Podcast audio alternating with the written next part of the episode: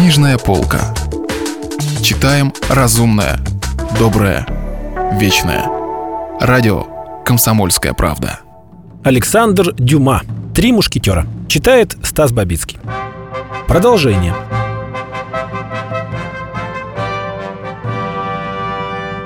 Д'Артаньян пустился бежать как одержимый, все еще надеясь догнать незнакомца, который не мог отойти далеко. Он ведь двигался не спеша. Но у ворот Гасконец увидел Портоса, беседовавшего с караульным. Между обоими собеседниками оставалось свободное пространство, через которое мог проскользнуть человек.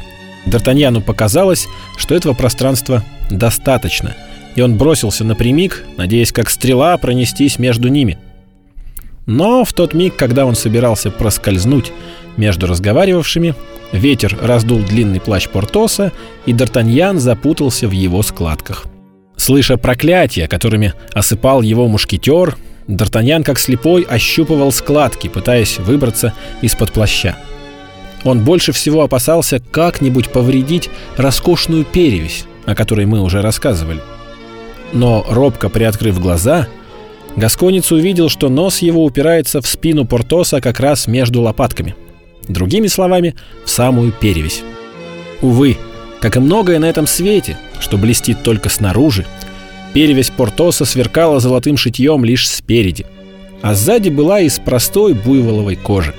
Портос, как истый хвостун, не имея возможности приобрести перевесь целиком шитую золотом, приобрел шитую золотом лишь спереди.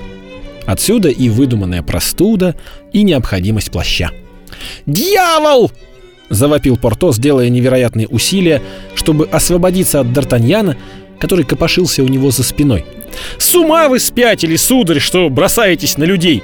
«Простите», — проговорил Д'Артаньян, выглядывая из-под руки гиганта, «но я очень спешу. Я гонюсь за одним человеком». «Глаза вы забываете, что ли, дома, когда гонитесь за кем-нибудь?» — орал Портос.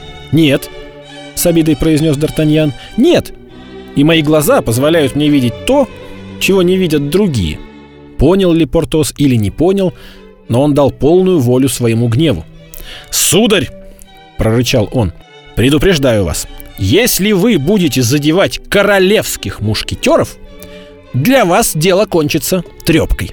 «Трепкой?» — переспросил Д'Артаньян. «А не сильно ли сказано?» «Сказано человеком, привыкшим смотреть в лицо своим врагам. Но еще бы. Мне хорошо известно, что свой тыл вы не покажете никому. И юноша в восторге от своей озорной шутки двинулся дальше, хохоча во все горло. Портос в дикой ярости сделал движение, намереваясь броситься на обидчика. «Потом!» — крикнул ему Д'Артаньян. «Потом, когда на вас не будет плаща!» «Значит, в час! Позади Люксембургского дворца!» «Прекрасно, в час!» — ответил Д'Артаньян, заворачивая за угол. Но ни на улице, по которой он пробежал, ни на той, которую он мог теперь охватить взглядом, не видно было ни души. Как немедленно двигался незнакомец, он успел скрыться из виду или зайти в какой-нибудь дом. Д'Артаньян расспрашивал о нем всех встречных. Он спустился до перевоза, вернулся по улице Сены, прошел даже по улице Алого Креста. Ничего. Ровно ничего. Гасконец углубился в размышления о произошедших событиях. Их было много, и все они оказались неблагоприятными. Было всего 11 часов утра, а утро успело уже принести ему немилость господина де Тревиля, который не мог не счесть проявлением развязности неожиданный уход Д'Артаньяна. Кроме того, он нарвался на два поединка с людьми, способными убить трех Д'Артаньянов каждый, с двумя мушкетерами, то есть с существами, перед которыми он благоговел так глубоко, что в сердце своем ставил их превыше всех людей. Положение было невеселое. Убежденный, что будет убит Атосом, Д'Артаньян, вполне понятно, не очень-то беспокоился о поединке с Портосом. Все же, поскольку надежда есть последнее, что угасает в душе человека, он стал надеяться, что хотя и получит страшные раны, но все же останется жив – и на этот случай в расчете на будущую жизнь уже бронил себя за свои ошибки. Какой я безмозглый грубиян! Храбрый Атос был ранен именно в то плечо, на которое я, как баран, налетел своей головой. Приходится только удивляться, что он не прикончил меня на месте. Но он вправе был это сделать. Боль, которую я причинил ему, наверняка была ужасна. Что же касается Портоса, о, что касается Портоса, ей-богу, тут дело забавнее.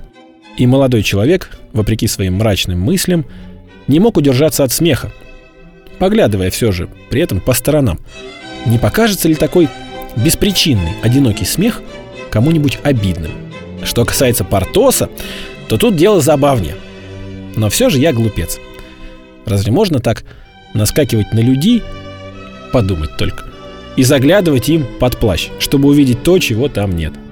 Он бы простил меня, ну, конечно, простил, если бы я не пристал к нему с этой проклятой перевязью. Я, правда, только намекнул.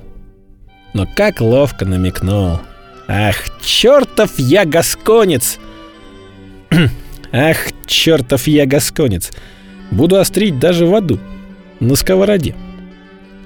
«Друг ты мой, Д'Артаньян», — продолжал он, обращаясь к самому себе с вполне понятным дружелюбием. «Если ты уцелеешь, что маловероятно, нужно впредь быть образцово учтивым. Отныне все должны восхищаться тобой и ставить тебя в пример. Быть вежливым и предупредительным — это же не значит еще быть трусом. Но вот погляди на Арамиса. Арамис — сама кротость, олицетворенное изящество. А разве может прийти кому-то в голову назвать Арамиса трусом? Ну, разумеется, нет. И отныне я во всем буду брать пример именно с него. А, вот как раз и он сам. Д'Артаньян как раз поравнялся с особняком де Гильона и тут увидел Арамиса — который, остановившись перед самым домом герцога, беседовал с двумя королевскими гвардейцами.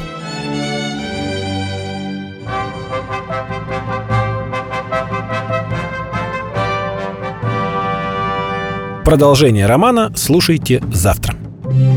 Если вы пропустили главу любимого произведения или хотите послушать книгу целиком, добро пожаловать к нам на сайт – kp.ru слэш радио раздел «Книжная полка». Книжная полка. Читаем разумное, доброе, вечное.